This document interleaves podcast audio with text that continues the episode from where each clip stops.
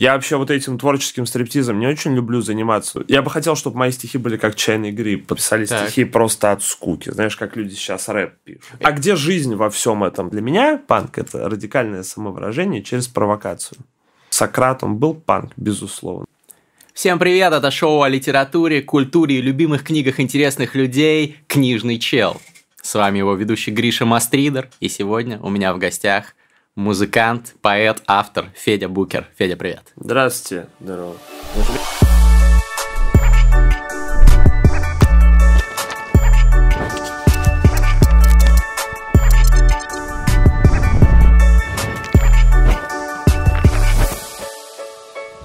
Эти руки, да? Э, ну, раньше жали, но это выглядело кринжово. А вот, вот так вот мы с тобой.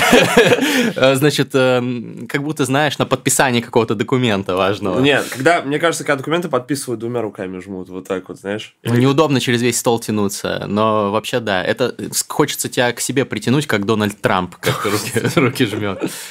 А, Федя. Да-да. Морда, книга стихов, да, выходит да. скоро, и я читал многие из них э, прекрасно, прекрасные стихи. Спасибо. Но давай сразу начнем с, с того, что зачем ты это делаешь? Ну вот никто не читает сегодня стихи. Ну вот умирает поэзия. Зачем пытаться пинать этот труп?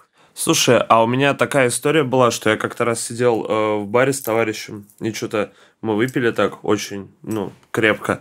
И я вообще вот этим творческим стриптизом не очень люблю заниматься. Ну, типа там песни свои ставить, да, какие-то там стихи читать. Ну, в целом, я считаю, что если люди хотят познакомиться, да, с творчеством, даже если они там мои знакомые, незнакомые, они сделают это сами. Может, это не самая такая э, хорошая позиция для вирального, да, для виральности некой творчества, но мне как-то так спокойнее, может, в силу своего стеснения. И, короче, мы что-то выпили, так, ну, нормально, сильно.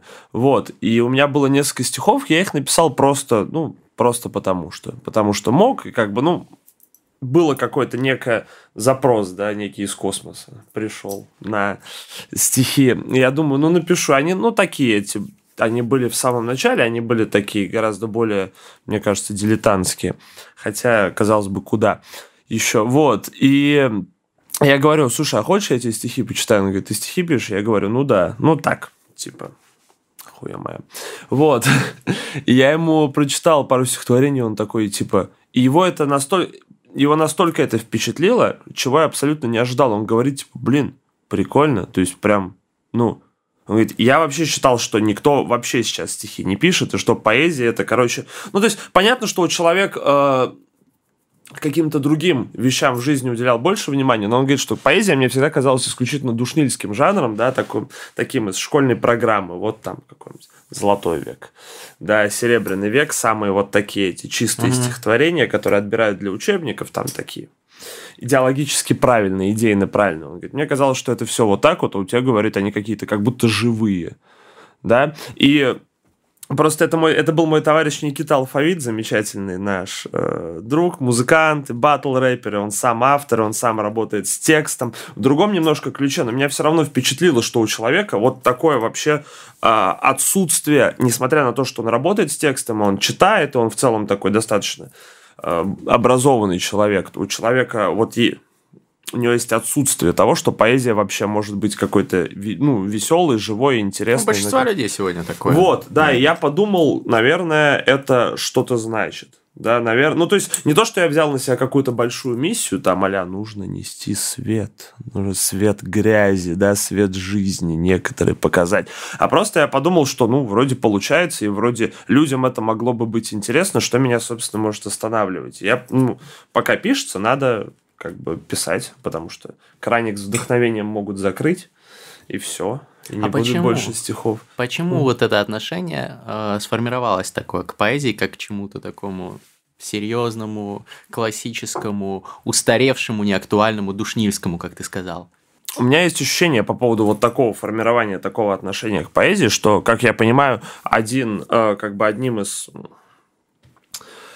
таких э, поэтических моментов, да, в истории нашей страны до революции было то, что в целом стихи, короче, ну, дворяне развлекались, да, написанием стихов, что в целом, ну, и такой, как бы, образованный человек, да, человек сложный, человек, он обязательно должен писать стихи, он обязательно должен быть какой-то должна быть в нем вот эта творческая жилка, люди писали Так. стихи просто от скуки. Знаешь, как люди сейчас рэп пишут. да, Эпиграммы друг на вот. друга Да, писали. да, вот понимаешь, э, какие-нибудь э, Колки. дамы, э, девушки замечательные с э, шоу «Подруги», вот если бы они жили там несколько веков раньше, они бы писали стихи, мне кажется. Либо какие-то такие романтические письма. Ну, сейчас тоже в школе там не писал, что ли, стихи девчонкам? писал, ну все, ну, вот я все. Не, ну писал. видишь, вот сразу как бы это что у нас поэзия? Раньше это э, до революции это такой как бы признак человека сложного, человека комплексного, да. Причем главное, чтобы они были какие-то, да.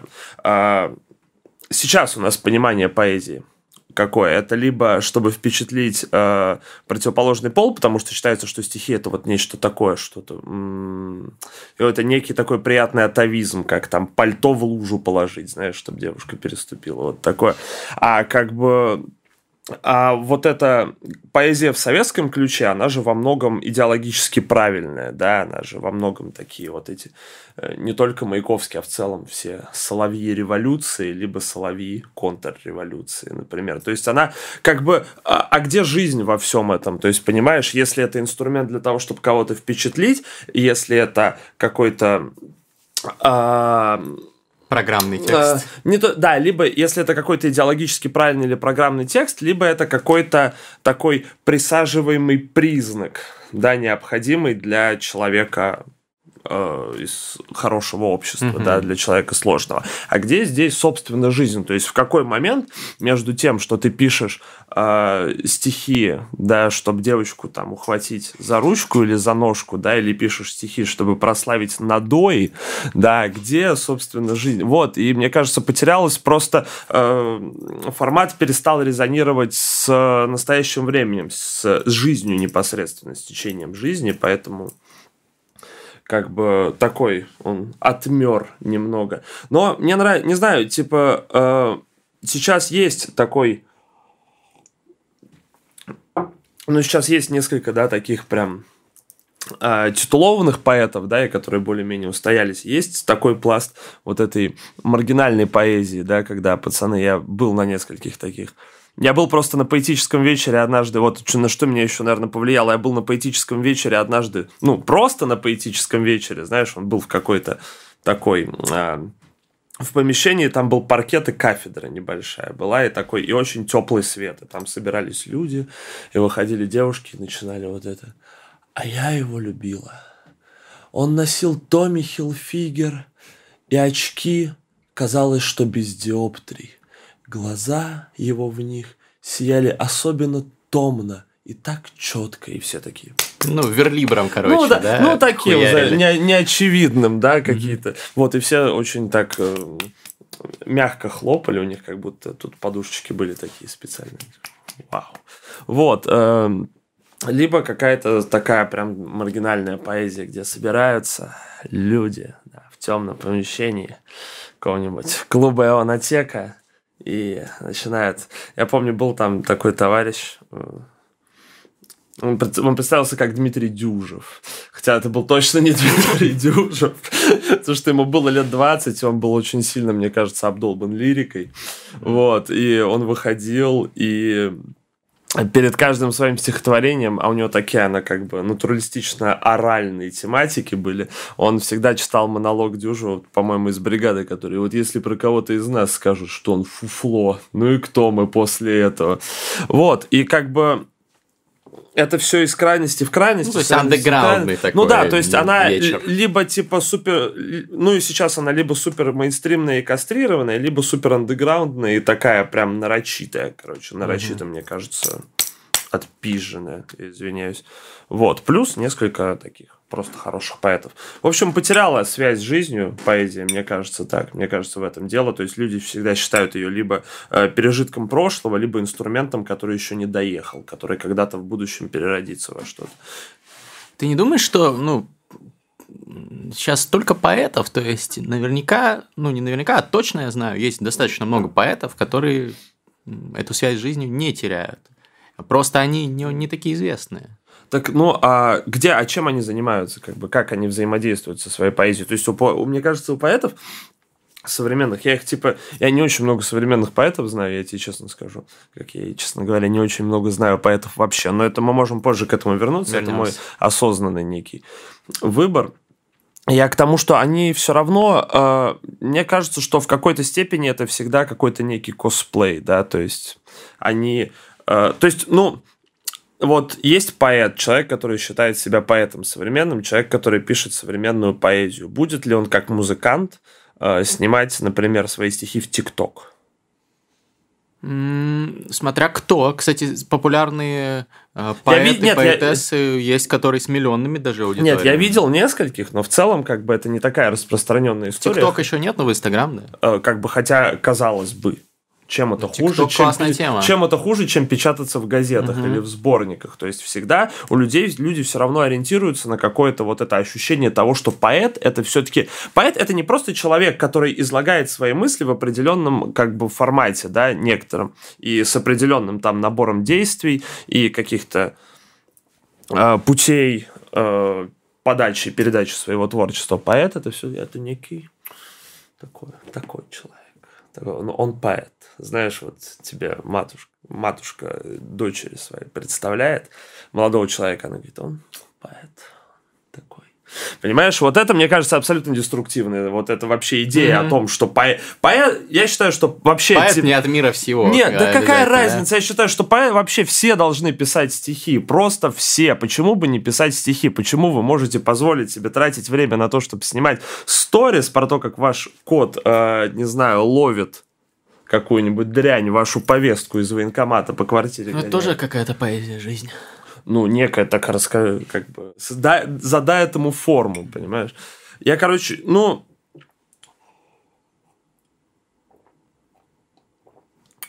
А, там уже ничего не осталось. В общем, я к тому, что как будто оно все равно э, не натягивается сова на глобус, короче. У меня есть такое ощущение, что типа э, как будто бы как будто бы образа современного, вот, современного поэта, его, ну, я его не чувствую. И как бы хочется сразу появляется некая амбиция его создать такой. Типа, что если его не, да, если его никакого нет, если нет вот чувака, который про вот просто он нет, у меня есть несколько таких э, знакомых в моем окружении, да, но они так как бы локально известные. Угу. И хочется, что если не я, то хотя бы они, чтобы вот просто не было вот это «он поэт» или он поэт. Просто он поэт, человек, который излагает свои мысли в определенной форме. Человек, который в определенном ключе это подает с определенными э, какими-то сферами некими взаимодействует. То есть какой То должен есть... быть поэт здорового человека в твоем понимании? Он должен снимать в ТикТок свои стихи? Не, не обязательно, на самом деле. Вот знаешь, типа, понимаешь, вот насколько это как бы такая... Э стигматизированная неловкая тема, что ну неловко звучит, согласись, как бы. Я ну, снимаю свои стихи. Для многих да. зрителей еще старшего поколения они такие, что, какой ТикТок? Серьезно, там достаточно много серьезного контента. Скоро я буду в ТикТоке в 2021 да, году. Да, отлично. Мне кажется, опять же, все должны да. быть в ТикТоке в 2021 году. А в том-то и дело, что мне кажется, что об... у современного поэта не должно быть образа, да, то есть почему э, так глубоко существует э, развитая, развивающаяся у нас в стране культура стендапа, например. Да? То есть люди выходят хорошо в юмористическом ключе, но достаточно часто просто рассказывают о своих проблемах, о своем мироощущении, да, и есть в этом какая-то поэтика. Почему также не может быть развита поэзия просто типа без опломба какого-то, без э, закатывания глаз или без нарочитой там блювни какой-то под ногами, просто поэзия, просто э, трансляция своего мироощущения. Почему нет? Кто крутой поэт сейчас? Э, вот ты сказал про окружение свое. Э, кого назовешь? Ну, из больших поэтов Леха Никонов. Леха Никонов. Леха Никонов самый крутой. Но вот честно, как бы кто бы что ни говорил, да, кто бы как к нему не относился, я считаю, что Леха Никонов, наверное, один, ну, один, если не единственный, то один из немногих вообще живых вот классиков. А Человек, за что ты любишь Леху Никонова? Я, кстати, обязательно позову его. Слушай, ну, давно планирую. Во-первых, он отличный мужик, просто давай с этого начнем. Как ну, бы он просто, типа... Помимо этого. Я разные слышал, но но, по-моему, он абсолютно как бы приятный, да, образованный, искренний человек. Больше всего люблю его за искренность, больше, люблю, больше всего люблю его, ну, э, за искренность по отношению к себе и за искренность по отношению к миру, который, на который он смотрит, и угу. то, как его он видит. То есть он доста... его э, поэтический вот этот универсум, он существует достаточно без прикрас, да, достаточно, чтобы можно было в него поверить, но при этом в нем нет какой-то типа э, выжимания, да, грязного белья и еще что-то. То есть он очень настоящий. Я читаю его стихи, и вот я ему искренне верю, понимаю, mm-hmm. что там нету э, слов ради слов, что там нет каких-то смыслов ради смыслов, там нет поэзии ради поэзии. Mm-hmm. Вот, там нету как бы э, чего-то, что написано просто, чтобы соответствовать представлениям кого-то о жанре, да, или какой-то нет ни лишней возвышенности, ни наоборот деконструкции этой возвышенности. Ему очень веришь. И я считаю, что вот э, это одна из главных как бы штук, которая в поэзии нужна. Окей, Леха Ну, то есть это банальная мысль, да, такая, mm-hmm. она как бы не то, чтобы это э, нужно быть там 7, 8, 9 пядей во лбу, чтобы дойти такой поэт, вообще-то должен быть искренним, но честно, вот в таком стигматизированном жанре этого не хватает. Ну, обычно, да, какая-то чрезмерная yeah. экзальтация, да, которой ты не совсем веришь, mm. или чрезмерная какой-то гротеск э, андеграундный. Ну да, вот, в любом случае какие-то крайности Никонову я верю абсолютно. Кому еще веришь? Максиму Тесли, вот, абсолютно. Максим Тесли, это группа «Щенки», и не только группа «Щенки», ну, много, ну, тоже. То есть, ты опять называешь музыкантов, по сути, которые, ну, Никонов ну, последние э, танки ну. в Париже, э, тут э, Максим Тесла но видишь, музыкант. Да, но видишь, удивительно то, что с Никоновым, например, э, как бы с его поэтическим творчеством я знаком был лет ну, с 12, наверное, или с 13, то есть я очень рано, как бы это вот такой первый, наверное, э, как бы был мой поэт, то есть, типа, которого, как бы, который сам ко мне пришел, да, не из каких... Ну, то есть, как-то нативно это получилось. Увлечься его творчеством. Я долгое время музыку группы там по ТВП, вот, в которой он играет, я не котировал вообще. То есть, это вот только сейчас, я, может, мне там 25 лет, я вот в последний год начал их слушать и такой, блин, круто, прикольно. А до этого мне вообще она абсолютно не нравилась, и я никак не ассоциировал, типа, одно с другим, потому что там, на самом деле, э, как бы ну, там же он пишет тексты. Да, но там лирика гораздо проще, и она в целом, а, ну, по-другому и о другом. Ну, поэтому... Ну, другой тип, потому что искусство, да, Ну, мне кажется, что стоит все-таки разделять, потому что, как я понимаю, как бы из того, что я знаю, что в группе по ТВП все-таки есть некая демократия, то есть это не, как бы это все-таки творчество всех участников, да, и все их вот эти э, интенции и идеи, которые слились в одно, и что-то получилось. А здесь это все-таки более как бы индивидуалистичное творчество конкретного, то конкретный взгляд. Не знаю, из э, более молодых чуваков есть мой товарищ Макс Максим Плакин, вот такой там есть.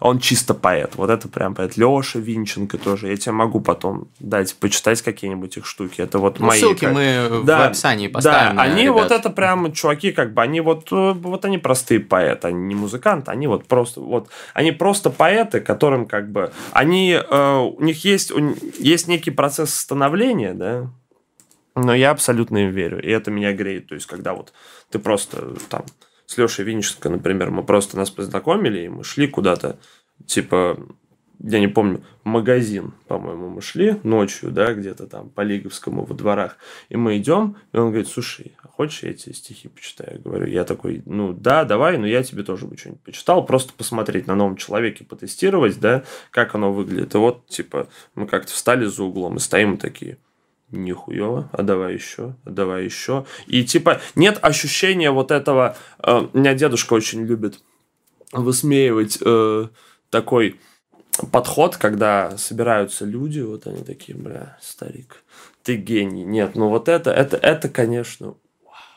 Это вот то, что ты прочитал. А, послушай, вот у меня и другой такой, да, да, да, это, это, конечно. Circle jerk. Да, такой. да, да, круговая дрочь. Вот, это абсолютно, это не похоже, просто приятно, что можно встать с человеком и просто поделиться мироощущением, просто почитать стихи без вот этого, типа, без э, смакования, желания понравиться себе, понравиться ему, а просто, просто по кайфу это сделать.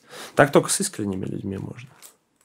А ты э, на поэтические вот всякие тусовки ну. ходишь, не ходишь? Сейчас? Слушай, я честно признаюсь, я, я, короче, я не участвовал никогда, но я был несколько раз э, судьей э, андеграундного, такого достаточно популярного мероприятия в Петербурге. Назывался оно Bang Bang Poetry.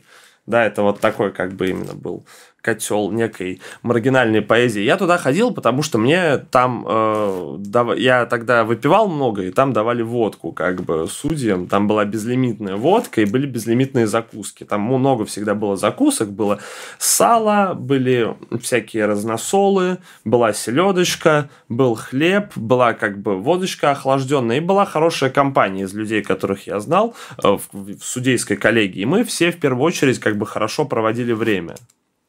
Вот. Но за это была плата, нужно было судить. Вот. Э, ну, это вот, наверное, единственное поэтическое мероприятие, не считая вот того вечера с мягкими пальчиками, про который я тебе рассказывал. Помню времена, когда я работал в одной крупной американской юрфирме, и у нас была классная девушка, системный администратор, и было множество тонкостей, с которыми она помогала разобраться. У нас была сложная система кибербезопасности, потому что у нас были крупные клиенты, много конфиденциальной информации у них, везде применялось шифрование на ноутбуках, телефонах, специальные программы, VPN-сервисы, в общем, все достаточно серьезно. Задача сисадмина в том, чтобы все работало, и чтобы человек даже не думал о том, как это все работает. Так выразился ведущий эксперт компании Skill Factory. Это те самые бойцы невидимого фронта сисадмины. На самом деле очень важная работа. Кого можно назвать самым известным среди широкой общественности сисадмином в России? Забавно, что это, наверное, товарищ Феди Букера Слава КПСС. До того, как к нему пришла слава батл-рэпера, шоумена, музыканта, он как раз занимался системным администрированием. Вообще все сисадмины, которых я когда-либо знал, были очень умными и интересными людьми. И, кстати, это достаточно хорошо оплачиваемая должность. Согласно исследованию портала Хабр Карьера, в 2020 году зарплаты у сисадминов выросли на 23%. Это самый большой рост зарплат в IT-сфере. И эта профессия позволяет войти в IT даже без технического бэкграунда и стать востребованным специалистом. Этот выпуск книжного чела выходит при поддержке образовательной онлайн-платформы Skill Factory. Там есть много курсов, в том числе курс «Системный администратор». Чтобы пройти его, не нужно до этого получать никакое IT-образование. За 9 месяцев вас с нуля научат востребованной профессии. Вы станете специалистом уровня Junior Plus и увеличите свой доход без отрыва от текущей работы. Можете учиться параллельно. Курс практика ориентированный, все задания приближены к реальным рабочим задачам. В конце большой финальный проект, а потом вам еще помогают с трудоустройством после обучения. В общем, переходите по ссылке в описании. На сайте сейчас и так действует скидка 50% на все курсы, а по промокоду «Книжный чел» вам дадут еще дополнительную скидку 5% сверх этой суммы на любой курс Skill Factory до 14 января. В новом году вложитесь в свое образование.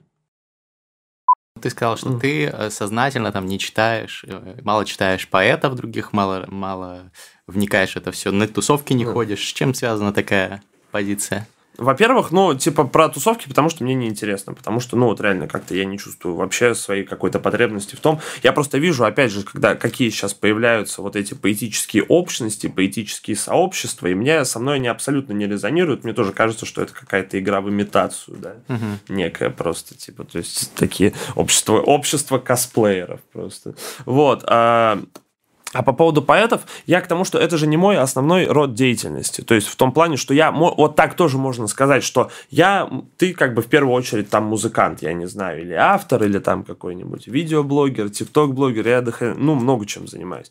Вот, и я, хочу, я решил, что э, поэзия для меня это такой момент, который, во-первых, он вроде как получается, и вроде как получается интересно, и вроде как есть у него определенная востребованность, и я такой, ага, значит, это точно должно развиваться, но мы это ограничим и э, засунем это в контролируемый вакуум, да, в контролируемую mm-hmm. среду. То есть я не буду вообще по, ну, по максимуму стараться взаимодействовать и с предыдущим поэтическим опытом, век, который в веках есть. Я его не отрицаю. Был до хрена, я, ну и сам знаю, до хрена отличных поэтов, и я уверен, типа, тех, с кем я не знаком, их было еще больше. Но э, я ограничу себя от этого опыта и ограничу себя от э, поэзии текущей, чтобы точно ничего не перенимать. То есть, то есть чтобы эксперимент был максимально чистым, я мог чисто просто транслировать свои мысли, свое мироощущение в том ключе, как мне это кажется правильным, в том ключе, как я это имею. То есть, типа, не размениваться на какие-то, типа, э, вопросы правильно-неправильно, стилистично, там, как бы на вопросы стилистические какие-то, вопросы вдохновения и т.д. Ну, то есть, когда ты погружен в контекст, например, в музыкальный, у тебя есть четкое ощущение, ну, то есть, у тебя есть э, сформированное вот этой наслушанностью, насмотренностью, начитанностью ощущение того, как правильно, как неправильно, как стильно, как не стильно, на кого бы ты хотел походить, на кого бы ты не хотел походить. Плюс очень много, когда ты знакомишься с разными личностями, там, поэтов или музыкантов или писателей, кого угодно, очень э, много появляется личного отношения. Кто-то, например, есть какой-то отличный поэт, но ты не можешь его до конца отлично воспринимать, даже если он с тобой резонирует, потому что тебе он очень неприятен как личность и так далее. И появляются вот эти вот много-много-много но, и такое количество сущностей плодит гордиться, что там, блядь, бритвы оком, их можно хуярить бесконечно. Угу. Поэтому я решил как бы абсолютно эту всю ситуацию замкнуть и свою поэзию посадить в полный творческий вакуум. Я просто пишу, как я умею, как хочу. Все, вот. А как же, ну смотри, даже вот э, художники, которые сознательно там а, авангардисты, э, кубисты, абстракционисты, которые mm. в начале 20 века поливали в лицо всем нормам э, до той поры существовавшей живописи, даже они обучались и обучали своих учеников, заставляли э, учить классическую, основы классической живописи, потому что ну, без знаний каких-то основ э, ты не станешь крутым художником, абстракционистом в том числе. Ну, условно, Малевич, он э, до черного квадрата там нарисовал очень много картин э, по всем традиционным лекалам и изучил все стили, какие только можно. А, точно так же, ну, наверное, там э, супер артхаусные режиссеры, они все равно изучают классику кино, э, они вырабатывают ту самую насмотренность, чтобы потом создать какие-то свои гениальные, ни на что не похожие произведения. Э, то же самое с музыкантами. Очень многие музыканты, да, которые там бросают вызов существовавшим э, жанрам, они все равно, ну, имеют наслушанность. Почему ты думаешь, что в поэзии, если у тебя не будет э, начитанности э, поэтической, ты сможешь что-то произвести мощное? А не будет ли такого, что ты будешь переизобретать велосипед? Просто ты, условно говоря, не изучил Серебряный век достаточно глубоко, и ты что-то такое будешь писать, а это было уже у акмеистов каких-нибудь. Слушай, ну, во-первых, мы знаем, что все уже было, как бы, это абсолютно известно, и как бы в этом плане нет ничего плохого в переизобретении велосипеда, потому что, возможно, это, наоборот, переосмысление велосипеда и новый свежий взгляд на велосипед. Да, и так, например, появился велосипед-тандем какой-нибудь. Вот, и я к тому, что... Э, а во-вторых, ну, то есть, поэзия – это же работа с текстом в любом случае, работа со словом. Как бы с текстом я и так много работаю, просто в другом, и даже, с, ну, и с рифмой, и со всем остальным я много работаю, просто, как мне кажется, в другом ключе. Ну, как музыкант, потому В остальных своих, да, как бы как музыкант, как автор, там, как гострайтер, неважно. Ну, э, все равно в не, несколько по-другому. я решил, что как бы, ну, у меня есть определенный опыт, то есть я умею, я понимаю, как бы, как э, строится ритмика стиха, я понимаю, как строится рифм, я понимаю, ну, более или менее в целом, как строится стих. Я считаю, что это достаточно для того, чтобы, ну, совсем не плавать. А остальное уже, это вот вопрос чисто стилистический, вопрос вкусов, вопрос э, ощущений и так далее. И вот здесь вот большое количество заимствований мне именно хочется пресечь. То есть не техни... как бы понятно, что должна быть техника, но именно идеи мне хочется, чтобы они настаивались, как чайные грибы. И давали сейчас, вот сейчас это. говорят камбуча. Слушай, так, так моднее. Но камбуча все-таки не чайный гриб. В смысле, это, это одно но... и то же? Это понятно, понимаешь? Но пиво, которое... Но дороже, но пиво... 10. Не говори. Я пил в Калифорнии, очень, очень популярно. Я пью в Питере камбучу иногда. Я когда не пил, мне же как бы хотелось чего-то. И вот у тебя либо безалкогольное пиво, либо камбуча, да, если что-то не сладкое и что-то, что по кайфу можно посидеть, попить. Но вот насколько сильно отличается камбуча от чайного гриба? Вот камбуча красивая, налитая в бутылочку, ароматизированная, там какая-нибудь э, с фенхелем и ромашкой, да, какая-нибудь такая красноватого цвета в красивой бутылочке 0,3 за 120 рублей. Или чайный гриб, который у тебя у бабки стоит стоит на подоконнике, вот эта трехлитровая банка, и в ней эти маринованные блины плавают, знаешь, загадочные, она тебя там через марлю что-то наливает. Говорит, на, попей, разница Ты есть. бы хотел, чтобы твоя, твои стихи были как камбуч или как чайный гриб? Э, Я бы хотел, чтобы мои стихи были как чайный гриб, потому что они как бы, выгля... как бы они выглядят непривлекательно, и я как поэт выгляжу, может, не настолько привлекательно, как люди, которые по Петербургу ходят в шляпах Федора, да, в пальто, в неком длинном, хорошо посаженном, но при этом, как бы, вот когда тебе наливают этого чайного гриба, и ты его пробуешь, ты понимаешь, насколько, во-первых, это удобно, это приятно, выгодно и, главное, вкусно, насколько поражает э, вот этот, как бы, воображение вкус не рафинированный камбуча, а вот этого гриба чайного, да, не пузыри вот эти, марля, бабушкины руки, банка грязная с-под огурцов.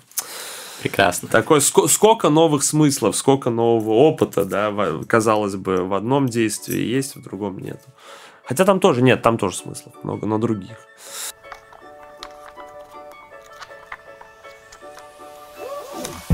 Что это? Это Patreon. Сервис, с помощью которого подписчики могут поддерживать своих любимых креаторов. Например, блогеров, музыкантов и так далее. Задонатив определенную сумму денег раз в месяц, вы получаете классные бонусы.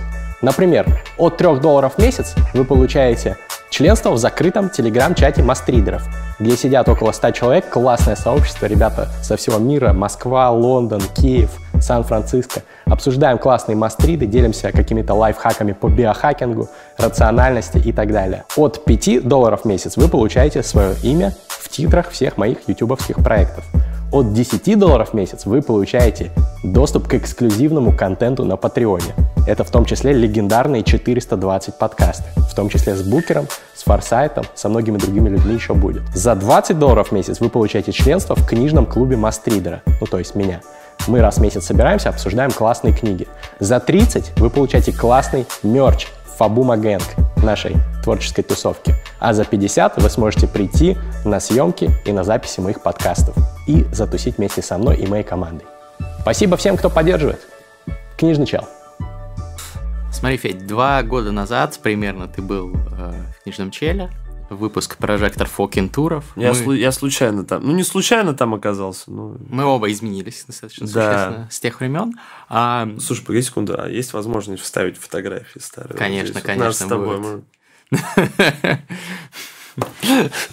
э, делайте выводы сами, к лучшему или к худшему, но я думаю, что к лучшему. И э, помимо внешних изменений, ты, ты был рэп-музыкантом, сейчас ты ну, мультижанровый, понятно, музыкант, но в большей степени тебя можно идентифицировать как, наверное, панк. Ну да, музыканта. панк, панк-рок музыканта. Да, и а, вот мне кажется, это интересно, как а, идеологию панка ты можешь э, вносить в свою поэзию. А, Они же связаны у тебя? Слушай, ну да, но я не могу сказать, что я как бы идеологически, да, некий панк какой-то, потому что идеология сама как бы... А что для тебя панк? Вот давай с этого начнем. У тебя ТикТок был популярный про Хуя- это. Вот, э, вот для меня панк – это снимать видео про панк в ТикТок, потому что люди удивительные, вообще удивительные по своей как бы совокупности реакции воспринимают это за чистую монету, то есть у них нету никакого... они настолько, вот люди, которые хотят повоевать за идеологию какую-то, да, или объяснить всем, как надо жить, ну, в данном случае в рамках э, понимания панк-рока, они настолько этим озабочены, что их, ну, вообще не смущает то, что, а зачем вообще снимать видео в ТикТок, там рассказывать, ну, на полном серьезе, с такими, как бы, э, приводить цитаты того, что такое панк. Ну, то есть, та ли это платформа для обсуждения таких вопросов, и насколько это Почему нет? уместно, может ли в этом быть какой-то иронический подтекст? Может быть, или нет, они принимают все за чистую монету, они начинают рубиться за панк. Вот это для меня точно не панк, ходить э, по чужим профилям и объяснять в комментах, как надо жить другим людям и как им, как им нужно панковать. Вот это, мне кажется, совершенно не панк. Для меня панк – это радикальное самовыражение через провокацию. Хм. Интересно. Это как в Burning Man, кстати, есть принцип. Ну, я радикального считаю, что да, я считаю, что вообще сама идея Burning Man, она как бы к идее панка. Ну, э, как бы, как сказать, понимаешь, это же вообще все, ну, вот вдаваться в эти идеологические дебри, это же все настолько сложно. Я могу сказать, что панк-рок э, был заложен фактически придуман каким-нибудь там Малькомом Маклареном, менеджером Sex Pistols, который собрал их как бойс-бенд, да, потому что им нужна была, типа, яркая, провокационная группа, да, которая... А это он э, придумал, не Сид Вишес условный какой-нибудь? Сид Вишес ничего не придумал. Ну, как, как тебе сказать, Сид Вишес был просто... Он же жертва обстоятельств просто. Он просто жертва, как бы, жертва панка, первая такая uh-huh, серьезная, uh-huh. жертва панк-рока, потому что он как бы... Что он провозглашал, да, и символом чего он был. Многие же, кстати, говорят, что Сид Вишес на самом деле был, типа, очень добрым, очень таким мягким челом. И его просто как бы хлестало. С одной стороны, его женщиной полоумный, да, такой как бы Э, как, как-то сказать, эмоциональной террористкой, да, с другой стороны его менеджером, там э, вот этой невероятной их популярностью, основанной на деконструкции, да, на неком хейте, на противопоставлении себя или так далее. Там, человеку 20 лет, и он с 12 лет там героином ставится. Представляешь себе, какая это для него сложный путь? Мог ли он действительно что-то придумать? Мне кажется... Но я говорю, и как бы в сути своей идеология панка, если честно, ну вот как бы нет, там можно много говорить, можно подтягивать там какой-то э, протопанк а там и гип-поп и говорить, что нет, вот уже были заложены основы такого вот поведения, такого мироощущения. Но вообще, по большому счету, если считать отправной точкой там для британского панка, каких-нибудь Sex Pistols, прям вот такой точкой взрыва, да. прям э, мирового, то это просто бойс-бенд. Это просто это как бы идеология, созданная для заработка денег, чтобы она как бы сильно резонировала, много давала хайпа, много давала внимания, угу. да, какого-то и так далее. Ну, тебе не кажется, что панк это феномен все-таки эпохи модерна, ну, максимум постмодерна, ну, точно не метамодерна? Слушай, я считаю, что как бы панк это такое, как бы это просто как бы одно из названий такого как бы образа жизни и образа мыслей, который как бы он всегда существовал. Мы можем... Ну, то есть, не хочется просто, понимаешь, мы используем термин панк, потому что просто не придумали ничего как бы более, не знаю, может, подходящего для времени, да? Угу. Но в целом-то как бы суть одна и та же. Вот Сократ, он был панк, безусловно. Настоя... Вот Сократ настоящий панк-рокер. Ну, Сократ был Не, но он, но он не панк-рокер, но он панк абсолютный. Ну, в смысле, конечно, представь себе, что ходит мужик какой-то странный в сандалиях, нихуя не делает целый день, просто ходит, до всех доебывается. Ну, тогда, тогда философы этим занимались профессионально, у них были как бы, патроны. Ну не, ну, не все, понимаешь, вот Гегель, вот Гегель, он не панк, например, вообще. Ну, ты переместился как-то. Не, ну, например, да, там, я, если мы по большим там философам говорим, Гегель, он не панк, Кант, он абсолютно точно тоже не панк. Вот Кант Фрид... вообще не панк. А вот Фридрих Ницше панк, то есть не каждый, типа, хм. не каждый философ в таком ключе, а э, жилы в таком ключе его можно воспринимать, а вот Сократ реально, как бы, человеку бы сказали, бля, братан, надо на войну идти, он такой, ладно, окей, он пошел, захуярил всех, сделал красиво, вернулся такой, все, дальше буду ходить в сандалиях, страдать от жены, как бы просто раздражать людей, подходить и говорить, как ты думаешь, а почему, если идет дождь, не идет снег? Ну, ну, ну, блядь, ладно, там не идет у них снег, ну, какие-нибудь такие, знаешь. Типа. Федор окончил СПБГУ кафедру философии, Каф... поэтому... Кафедру этики. Кафедру этики, философский да, факультет. Да. Вот, он подходил, он знает, подходит, тебя доебывает. Это такой, типа, эм, я тоже не знаю, но давай вот порассуждаем с тобой, да, поразгоняем, да, прикинь, вот человек целый а не то, чтобы ему все сильно были рады, не то, чтобы всем хотелось этим заниматься, потому что ты сидишь, стругаешь что-нибудь, он такой, не, ну, послушай откуда у Моргенштерна номера пососи, пососи. да? Давай, поду, давай порассуждаем на эту тему, как бы просто радикальное самовыражение через провокацию. То есть это вещь. Punk's да. not dead, э, вот это вот все. Да не обязательно punk is dead. Абсолютно. Панк mm-hmm. мертв, да здравствует панк-рок, наоборот. Ну, то есть, э, как тебе сказать? Ну, просто не мало кто в 2020 году поднимает на, на знамя... Mm панк. Ну, есть у нас, э, как бы у нас Кто, есть... Кирилл ну, Бледный, пошлая Молли? Ну, нет, у нас есть много панк, если возвращаться... Ну, мы, мы, мы теперь музыкальный чел, да? Э, мы культурный чел. Ну, мы много про культуру говорим здесь в передаче. А, безусловно, очень много сейчас панк-рок команд, которые вообще как бы жанр стал снова кому-то интересен. Вот этот именно там э, поп-панк, синти-панк, некий хардкор-панк, да и просто, ну, в смысле, протестная музыка какая-то людей тоже резонирует. Плюс у меня есть много, есть, говорю, есть новое поколение панков. Просто новое, но они уже не те. Тиктокеры. есть, да, ну тикток, вот тикток-панк, как тебе. Есть же это целый жанр, ты знаешь об этом? Ну, я очень это вот такой, знаком. типа, тикток-панк – это такой э, синти-панк а-ля Пошлая Молли, только еще более упрощенный, на тематику, которая подходит для тиктокеров, то есть Чтобы заходили песни есть как раз проблематика для ТикТока, да. аудитории 12-16 лет, как бы. Прогулял школу, Ну да, вот это, типа, прогулял школу, покурил HQD, да, там, э, не знаю, в Бургер Кинге с одного стакана с тобой пьем и идем в кино на фильм, на который нас не должны пускать. романтика. В своих кроссовках Vans, да. Ты сняла кроссовки Vans, положила свои ноги на меня в белых носках. Ну, что-нибудь такое. Мгм, мгм. Вот. Интересно, надо, ну, ты мне покидаешь подборку Не, без- не, без базара, тиктоков, бы, чтобы да. я изучил. Нет, ну, не обязательно в ТикТоке, как бы он просто. Ну, то есть, э, типа, ТикТок это же не только приложение, это же еще некий все-таки культурный, да, и общественный некий срез. Ну, это и формат, наверное, уже, да, как роликов коротких. Ну, как да, раньше вайны да, говорили. это же не все вайны были, да, Да. всё. Да-да-да. Ну, давай про книги. Не могу с тобой не поговорить. Ну, Э, давай, давай. Ты, несмотря на то, что прибедняешься, человек э, очень даже начитанный. Я думаю, надо перестать прибедняться. У меня вот есть, короче, по 2021 году у меня Мгм. есть цель перестать прибедняться, потому что меня заебало. Мгм. Ну, реально, типа, я вот подустал. Хочется наглеть. Наглый чел. Э, Это хорошо. Ну, Да. мы с тобой поговорим про личный бренд и так далее. Я думаю, еще Мгм. не раз его формирование. Ну вот эм, давай про то, что больше всего на тебя сейчас влияет из литературы. Что ты Сейчас? читаешь и прям чем, чем вдохновляешься? Ну, я тебе об этом говорил. Я читаю много, типа, э, биографий и автобиографий музыкантов.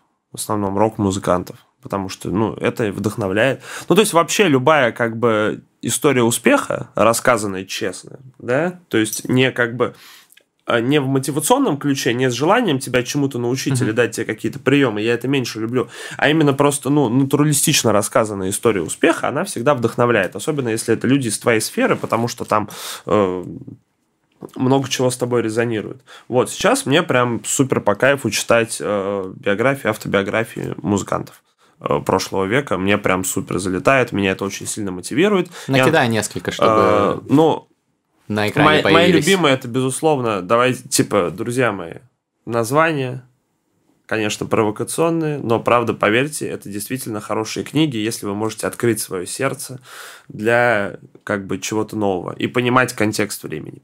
Э, Ну, безусловно, мой топ-1, я считаю, что это просто отличная книга. Это «Ванна с гепатитом и другие истории». Это просто, ну, замечательно. Это автобиография группы NoFX. Отличная, просто отличная. То есть, помимо того, что там есть много, ну, как бы, как следует из названия книги, там есть много каких-то вот этих историй на грани, да, Ну, и просто- за гранью, я бы даже ну, и сказал. даже за гранью. Но все-таки это вот как раз как бы колыбель панк-рока, да, в Америке.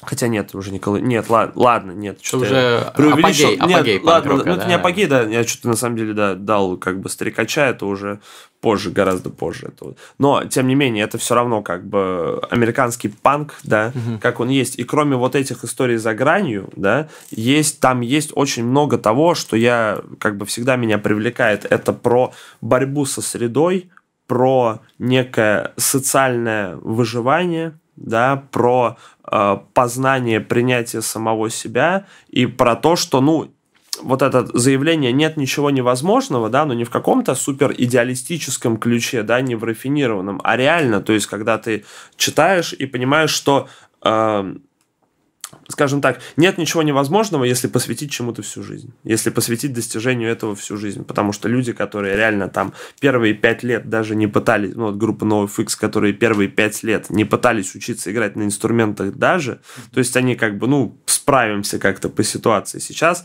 спустя там 20 лет, это, по-моему, до сих пор самая популярная, вот, кстати, удивительный э, оксюмарон, самая популярная независимая панк-группа То есть которые они сами себя издают, они не, ну, не подписаны, у них не подписаны контракты ни с каким лейблом, они сами себя издают, сами себе все организовывают, то есть полностью существуют по принципу, ну, практически полностью, я думаю, по принципу DIY. Это панк-группа, вдумайся, вот вдумайся в сам абсурд. Самая популярная независимая панк-группа. Но это не самая популярная панк-группа в мире. Вот что удивительно. Что казалось бы, какой панк-рок, а вот самая независимая Про- группа. Типа прогнулись под лейблы. Ну, не то, что прогнулись под лейблы. остальные. Ну, то есть, ну, э, там есть про это как бы тоже, про определенный момент, почему нужно было, подпи- почему многие подписались, почему на лейблы, почему нужно было ездить там, выступать бесплатно на каких-то фестивалях, которые организовывали радиостанции, чтобы потом эти радиостанции Взяли брали твои ротацию. песни в ротацию, как, ну, неким образом тебя поддерживали. Вот, очень интересно, и там я говорю, ну, реально, типа, как из небольшого количества раздолбаев, которые абсолютно ничего не умели, и даже, типа, которых не было абсолютно никаких шансов чего-то достичь, люди как бы справились с собой, справились со своими жизненными трудностями, кто-то приобрел новые, кто-то, наоборот, все вообще оставил здесь. Вот.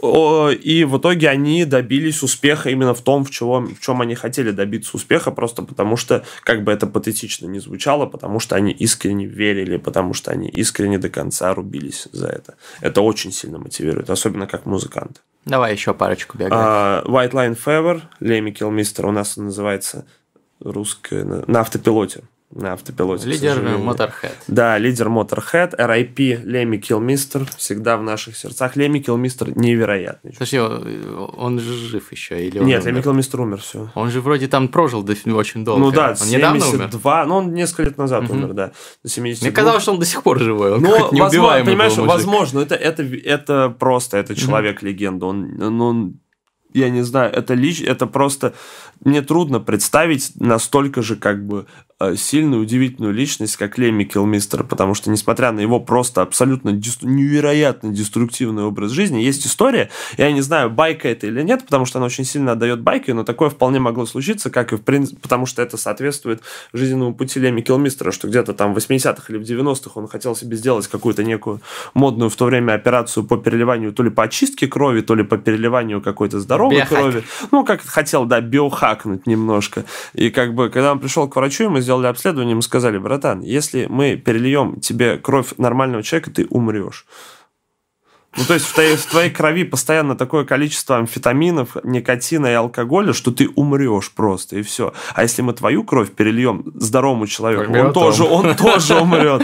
Поэтому операцию мы тебе делать не будем. Но, тем не менее, кроме шуток, э, ежедневно как бы употребляя большое количество как бы такого грязного биохакинга, Леми Килмистер дожил до 72 лет, и мало того, что он как бы умудрился при этом не растратить всю свою жизнь на поиск, употребление, да, рекреационное, и потом отхода от всех тех веществ, которые употреблял, он умудрился еще и создать невероятно культовую группу, да, умудрился играть, они умудрялись, э, он до 70, он последний раз вышел на сцену человек за два месяца до смерти. У него тогда уже был там, как я понимаю, рак в терминальной стадии. И несмотря на это, он играл. Он как бы уже был не так хорош, но достаточно хорош для 72 лет. И как бы человек всю жизнь катал туры, человек всю жизнь э, писал альбомы, человек всю жизнь был в работе, всю жизнь посвятил своей музыке. И насколько как бы сильно он воевал, опять же, с обстоятельствами, насколько сильно он как бы превозмогал, да, это все и побеждал, и при этом его вот это такой некий английский юмор и некое такое философское легкое отношение к жизни, это очень сильно, это... Ну и плюс уникальный стиль. Человек при всем при этом еще и смог сформировать свой абсолютно уникальный э, стиль игры на бас-гитаре, абсолютно, который задавал такой ни на что не похожий тон группе Motorhead. То есть, ну, в целом, удивительная сильная личность, несмотря на все его, как бы, э, не всегда сильные, Неоднозначные не вещи. всегда, да, сильные стороны, ко- типа, понимаешь, во всех этих, что в первой, э, что в Ване с гепатитом, что в лихорадке белой дорожки, да, э, прослеживается одна и та же вещь. Ну, то есть, одна и та же мысль, как мне кажется, что как бы ты, как бы тебя не душили обстоятельства, как бы ты не пытался задушить, разрушить сам себя, да, во что бы ты не верил, единственный, мне кажется, важный компонент э, успеха и важный компонент вообще легенды какой-то некий, мифа некого, да, это жа- вот эта жажда жизни невероятная, Мгм. как у Игги Попа, вот Last for Life, да. Да. Неве- Ну, а вот Игги Поп тоже хороший пример, потому что если... Так он до сих пор же Вот выступает. это вообще, Сколько ему это реально. я- Я был на его концерте года три Серьезно? назад в Москву. При- приезжал. Вообще мощный чел. И выглядит вот. реально хорошо. Я о чем и говорю. Я смотрел видео на YouTube, мне очень понравилось, почему Игги Поп до сих пор жив. Вот, и к тому, что это очень показательно в плане того, что жажда жизни, если в тебе есть жажда жизни, да, неиссякаемая жажда творчества, неиссякаемая жажда себя транслировать, да, не сломаться, то это вообще самое главное что есть для музыканта, для творческого человека, для человека вообще невероятное желание жить. И вот во всех этих людях, э, во всех этих книгах, красной линии, через все их трудности, то есть там персонажи, и причем ты понимаешь, что... Ну и вот третье я хотел назвать, это «Паутина из шрамов» с Картищью. О, Энтони, Кидис, офигенный. Да. Вот, и я к тому, Мне что... тоже нравится. Кстати, там я почему про Малькольма, Малькольма Макларена вспоминал из, э, про Sex Pistols, потому что в «Паутине из шрамов» был момент, когда он к ним приходил и говорил, чуваки, давайте мы из вас просто сделаем типа серф, ну такой там рок-н-ролл чисто. Uh-huh. Вы будете серферами из Калифорнии, да, таких, uh-huh. вы все будете, вы все из группы будете на заднем плане просто играть самый примитивный рок-н-ролл, который существует, а ты, Энтони, будешь звездой. Что, согласны? И все таки нет. Чел, типа... Вот. Э, и третье, это, собственно, Энтони Кидис «Паутина из шрамов», как Scar Tissue. Да, Scar Tissue, Red Hot Chili Peppers. Да, с количеством группы Red Hot Chili Peppers. Потрясающе. Но там, конечно, совсем. Там вот градус шизы прям мощнейший, я тебе могу ну, там сказать. же откидываются от героина там Не, ну я тебе, я тебе могу сказать, что как бы Ван с гепатитом и другие истории, несмотря на название, она гораздо послабее в плане, mm. чем, то есть как бы в плане трагедии. Но несмотря вот всех этих людей, ты просто понимаешь, что они преувеличивают, безусловно. Ну, то есть они все приукрашивают. Это свойственно как бы музыкантам свойственны творческим людям, но тем не менее, все равно ты видишь, что это реальные обстоятельства, это реальные жизни реальных людей, которые смогли не только не сломаться, но и справиться с этим, конвертировать это в творчество благодаря своей жажде жизни.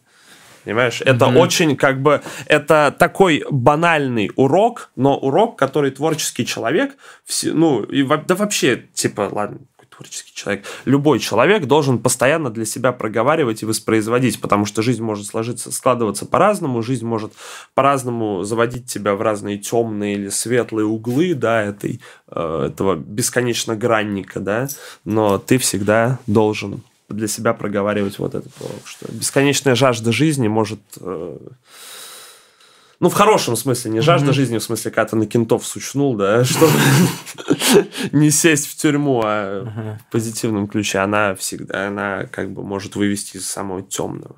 Слушай, ну тут мы логически переходим к художественной литературе, потому что неудивительно, э, если тебе нравятся э, подобные биографии, автобиографии, неудивительно, что тебе нравится, например, э, Чарльз Буковский, который, ну вот эта эстетика э, декаданса, грязного реализма, грязного, грязного реализма, да. Угу. Вот, не, ну на самом деле, типа, меня привлекает, конечно, безусловно, что это все, как говорил один культовый человек великий, это невыдуманные истории, о которых невозможно молчать. Да, не, ну, э, Буковский, опять же, что в Буковске привлекает, то, что несмотря... Э, Буковский удивительно, как бы о нем уже тысячу, десять тысяч раз все сказано, и все там, мне кажется, в один момент вообще всем, как бы, э, любому человеку, который там заходил в какой-нибудь, опять же, клуб Ионотека в Санкт-Петербурге, или который хотел делать какой-нибудь там инди или гитарную музыку, он обязательно должен был любить Буковский, иначе его просто иначе он не мог существовать. То есть это была такая как бы... Контркультурный мейнстрим. Ну, да, да. Но, тем не менее, меня Буковский привлекает что, опять же, ну, об этом уже 10 тысяч раз было говорено, поэтому я предлагаю просто на Буковске не заострять угу. внимание, потому что я постоянно о нем говорю, и он, на самом, он действительно мне очень нравится. Ну, я, не, я ничего не могу с собой поделать. Кому-то нравятся, как бы, простые вещи, да. Почему э, стейки, да, какие-нибудь? Я, я люблю стейки. Это что, не кулинарный мейнстрим, кулинарный, но можно понять, почему людям они нравятся. Или угу. там английские завтраки, или семена чия, да. Ладно, с семенами чия что-то ну, это что-то такое более биохакерское, да. Вот. Э, я к тому, что мне нравится Буковский, опять же, что при всем при том, что он намеренно старается от себя отталкивать, да, это как бы создает себе темный фон, чтобы сиять на нем ярче. То есть его искренность, да, и тонкость душевная, на самом деле, она настолько велика, и сильна, и его какая-то, типа, общая личная трагедия жизни. Вот, опять же, Буковский тоже, это такой пример именно жажды жизни. Человек стал популярным после 50. Представляешь, себе до 50 еще надо дожить, во-первых, с его образом жизни это трудно. И при этом сохранить в себе творческий запал, творческие способности, чтобы написать лучшие свои работы после 50 лет. Это, ну, и то есть, как можно вообще не... не... А что у него лучше, на твой взгляд? Женщины? Ну, женщины, наверное, да. Ну, так как, да, все, я не знаю, все, сколько у него, 8 романов, и они, не считая, э, господи, макулатуры, по-моему, который, типа, художественный, единственный роман. Он такой, ну, нормальный. Ну, типа, окей, если я ничего не путаю. А остальные автобиографичные? Да, остальные автобиографичные. Они все хорошие. Ну, прям вообще, типа, если читать подряд, как бы такая стройная история, можно не обламываться и все прочитать. Мне кажется, что это просто один большой роман. Как бы такой мета-роман, да, с взрослением, с взрослением взрослого человека, вот что удивительно. И я говорю, просто искренность Буковски настолько сильна, что она даже при всем при том, что он как будто намеренно пытается быть отвратительным, как будто вот эта намеренная гадская натуралистичность, она тем не менее, даже, да, как бы даже когда автор сам хочет, он не справляется с тем, чтобы закрыть для читателя вот эту свою э, яркость, свою звезду, да, свой свет некие искренности и душевного терзания, и душевной трагедии. Вот это впечатляет. Вот этот контраст, а не то, что он там написал, как он там э, стоял над женщиной, представляя, настолько ему хотелось кончить, что он стоял и там кончал на могилы своих мертвых родителей. Да, то есть э, не это же привлекает. Ну, то есть, не, ну кого-то это привлекает, но, по-моему, я люблю своих родителей. Вот, а, но и тем не менее, говорю, все равно, потом ты перелистываешь страницу, и образ уходит, как бы, а вот это от человека остается личность. А кто из русской литературы современной тебя вдохновляет? Ну, Пелевин, очевидно. Ну, серьезно. Ну, Пелевин папа просто большой. Я, ну, как бы, я не знаю, может, конечно, как бы найдутся огромное количество людей, которые, значит, не образованнее меня, которые скажут, знаете, ну, Пелевин, вот я читал на, сайте figbook.net, там такие авторы, у них три подписчика, ну вот, там кладезь русской литературы. Не знаю, ну, не, не знаю, Пелевин потрясающий. Ну, правда, типа, старый Пелевин особенно, невероятный, мне очень сильно. Очень Что любимое? А можно ли, а корректно ли вот у Пелевина что-то любимое выделить? Вот что, Мне что, кажется, да. Что у тебя любимое? Ну, просто понимаешь... пустота, Generation P, Снаф. Вот, понимаешь, опять же, ну вот у меня Generation P, ну, Амон Ра отличный, действительно, ну, правда, без базара. Как бы. А что, там уже все сказано, там уже как бы все понятно, мне кажется. Но в целом, не знаю, потрясающе. А так, Господи, я пытаюсь вспомнить, что еще из современного русского читал. И, честно говоря, не так уж много я читал, потому что не так много, что меня... Елизарова ты мне хвалил. Ну да, вот я читал Елизарова, я прочитал библиотекаря, но он хороший, но, блин... Не, Михаил Елизаров отличный музыкант, невероятно отличный поэт, он невероятно... Ну, то есть, это просто он очень интересный музыкант. Я да. могу целый день слушать Михаила Елизарова. Mm-hmm. Реально, если мне, если как бы я не знаю, чем себя увлечь по дню, я могу просто включить Михаила Елизарова и целый день его слушать. И мне вообще не будет обломно, мне будет прекрасно.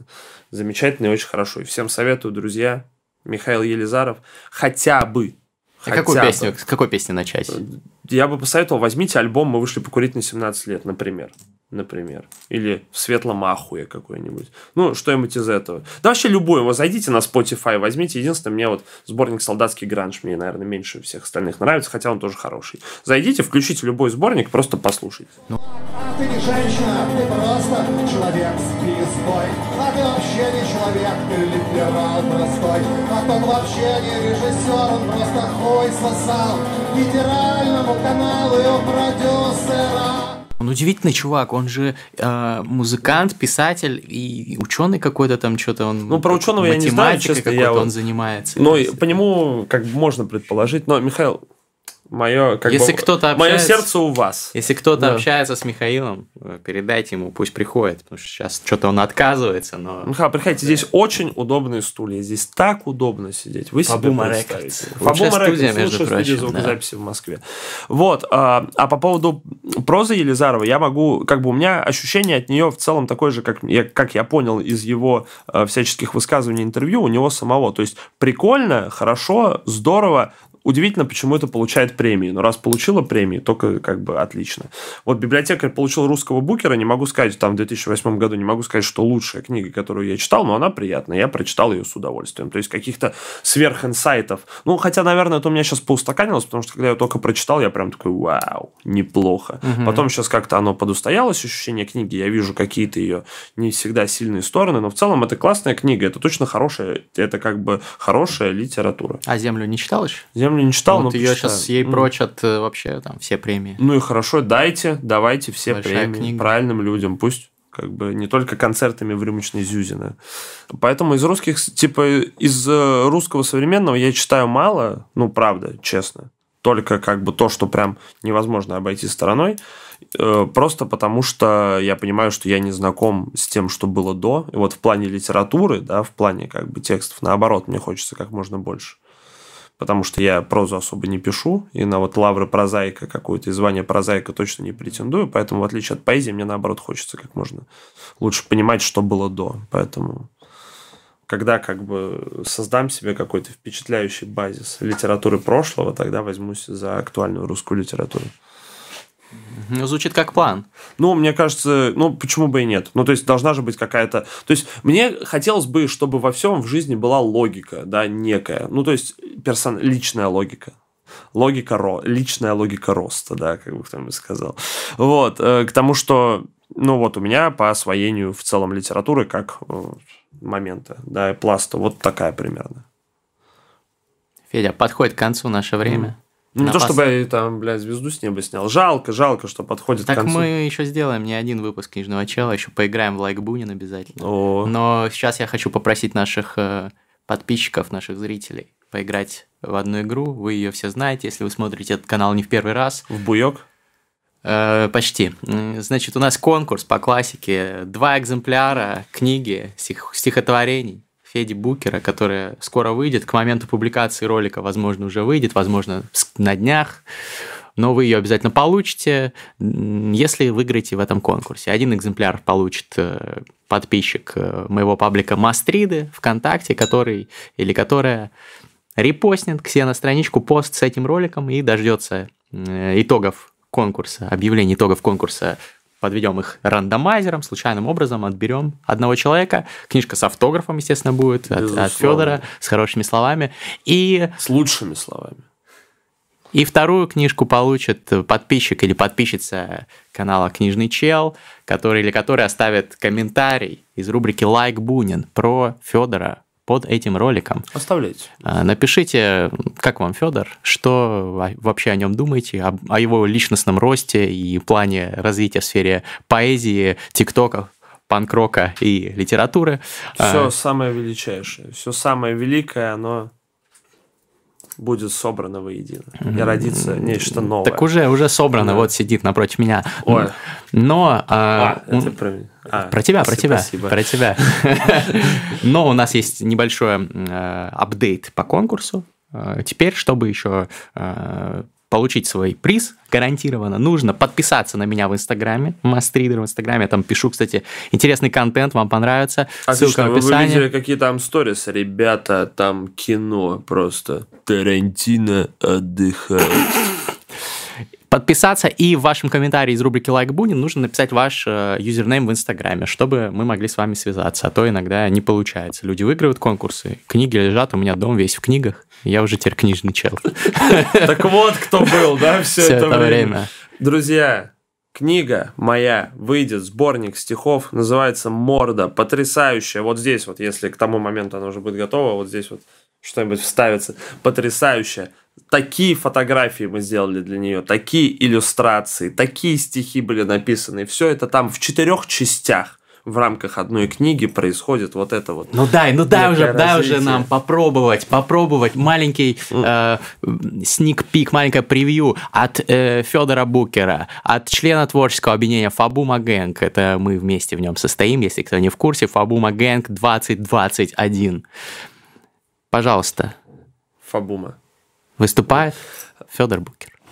В общем, я хочу прочитать одно стихотворение. Э, Я обещал не оправдываться, просто хочу прочитать одно стихотворение. Мне кажется, что оно ничего, его, наверное, нужно как-то Я бы разделил с тобой планету на приятных и противных нам людей.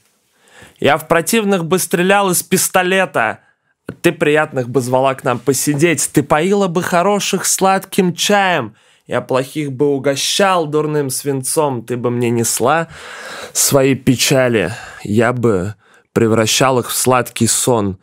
Жалко только, что мои стишки для тебя ненужные слова. Ты с другими делишь этот мир, и, знаешь, это меня рвет напополам.